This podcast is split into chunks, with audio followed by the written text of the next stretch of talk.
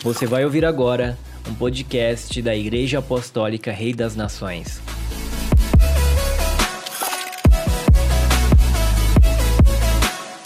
Olá, é com muita alegria que nós chegamos mais uma vez até você, aí através do nosso canal, Edificando o Reino. Se você ainda não se inscreveu no canal, faça isso, assinale ali nas notificações, você sempre vai receber uma nota aí quando houver algo novo, nós ficamos satisfeitos porque muitas pessoas nos procuraram pedindo que nós estivéssemos abordando então alguns temas aqui. E nós estamos procurando seguir essa direção aí que aquelas pessoas que têm curtido o nosso canal e têm acompanhado aquilo que nós temos publicado, então aquilo que eles têm sugerido. E nessa semana nós queremos compartilhar acerca de um tema muito interessante nós queremos falar um pouco acerca da libertação e a cura interior em crianças. É um tema um tanto polêmico também.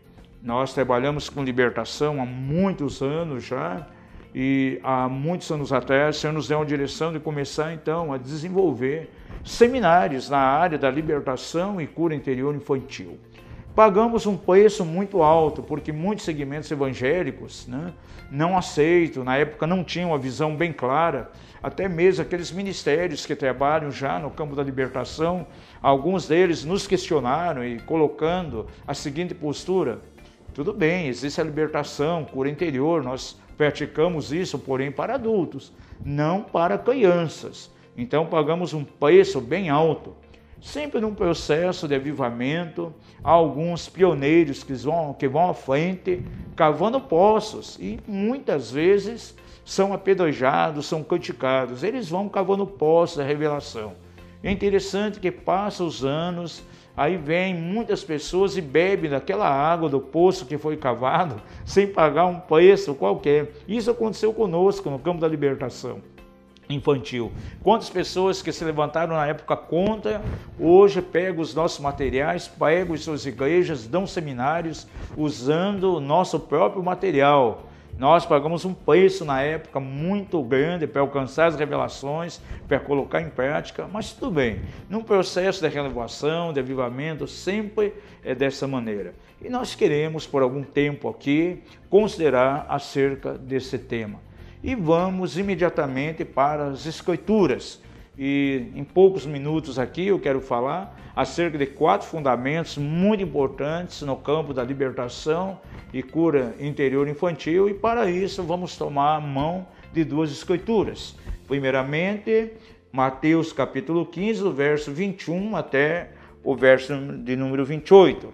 E segundo o Evangelho de Marcos, no capítulo 9, versículo 14 até ao 29.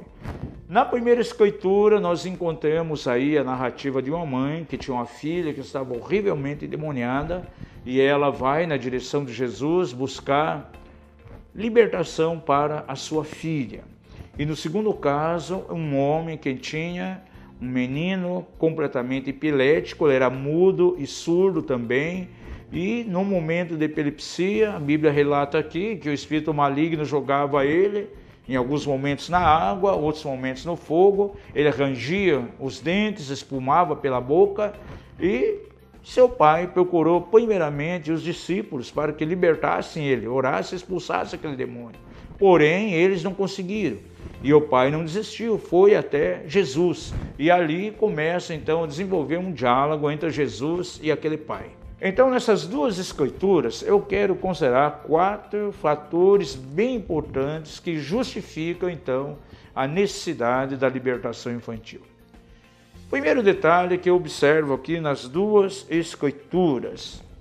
No primeiro texto, subentende que aquela criança era muito pequena ainda. Quando a mãe foi buscar ajuda àquela menina, eu entendo que ela era bem nova de idade, porque não foi ela propriamente que foi buscar ajuda, mas a sua mãe. Porque uma criança pequena, ela mesma não vai buscar ajuda no momento que está precisando, um momento de aflição demoníaca, como ela estava passando. No segundo caso, me chama a atenção porque o texto lhe dá um detalhe aqui muito importante, aqui em Marcos 9, quando aquele homem vai até Jesus, começa ali um diálogo. Os libertadores geralmente eles fazem muitas perguntas, eles querem saber os porquê, as causas, muitas vezes uma invasão maligna, porque algo está acontecendo com a pessoa e tomam mão exatamente aí de um levantamento. E é assim que Jesus, como um bom libertador, ele começou com aquele homem. Jesus pergunta: desde quando acontece isso? E na resposta do Pai, no verso 21, já nos dá uma pista muito grande. Diz o versículo 21, e perguntou Jesus ao pai dele: Há quanto tempo sucede isto? Respondeu ele: Desde a infância. Essa palavra infância aqui, no original grego, é a palavra paidion. E paidion quer dizer alguém muito novo, podendo até ser um recém-nascido. Então veja, aquela influência maligna que se apresentava naquele menino, na verdade, começou a se apresentar desde a infância, desde paidion, ou seja, podendo ter vindo desde o momento que ele era um recém-nascido.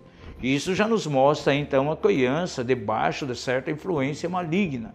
E nós temos encontrado muito isso nos nossos seminários. O que nos levou a entrar para essa área de libertação infantil? Muitos casos que pais começaram a trazer a nós. E quantas vezes orando com as crianças, vimos nela quase endemoniamento. Todas as reações que acontecem a uma pessoa adulta acontecendo com as crianças também.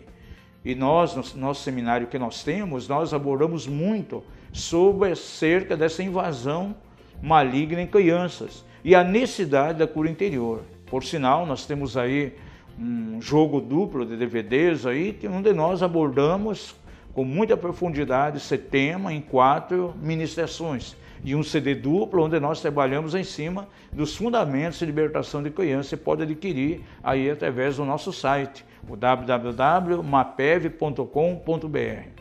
O segundo fator que nós podemos considerar nessas duas escrituras que justifica a necessidade, em alguns casos, da libertação infantil, é que nós podemos ver que há uma invasão maligna numa criança a partir das coisas que acontecem a ela e através dela. Repetindo, podemos observar uma invasão demoníaca em uma criança a partir daquelas coisas que nós vemos acontecendo nelas ou através delas.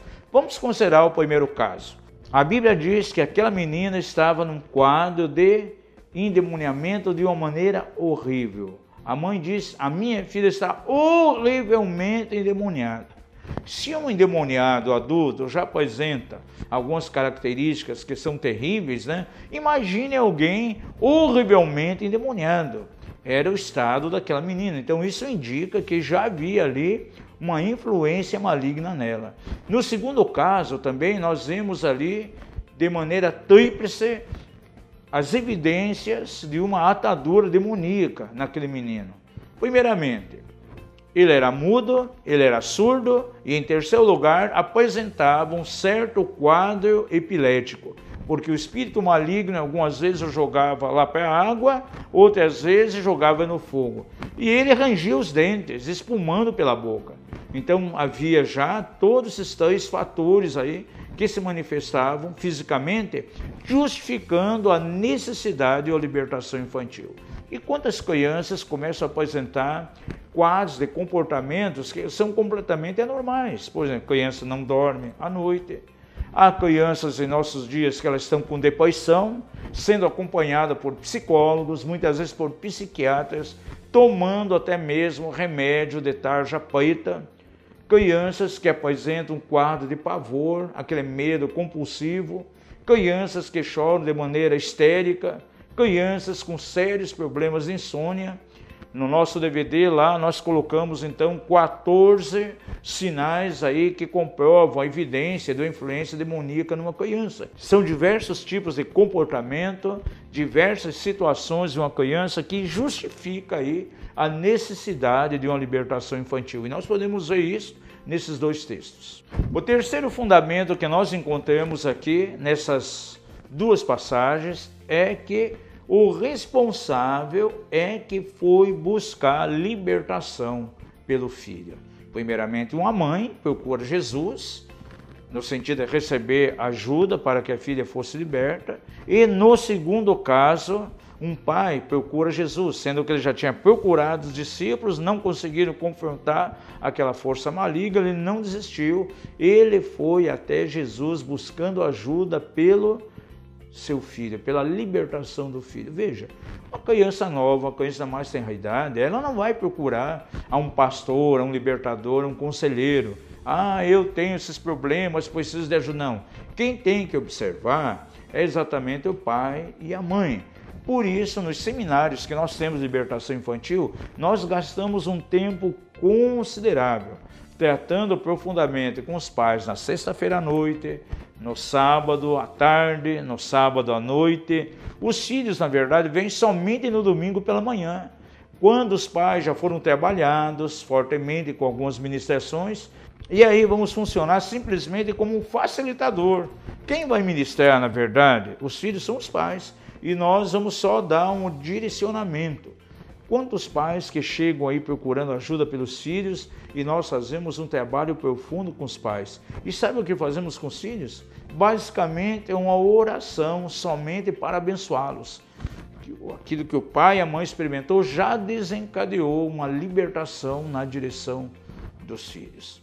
Uma das coisas que eu tenho percebido é que basicamente 95% das portas que são abertas na direção de invasão maligna aos filhos, a culpa foi dos pais. É eles que precisam serem, na verdade, ministrados. A criança acaba sendo somente uma vítima inocente naquele processo.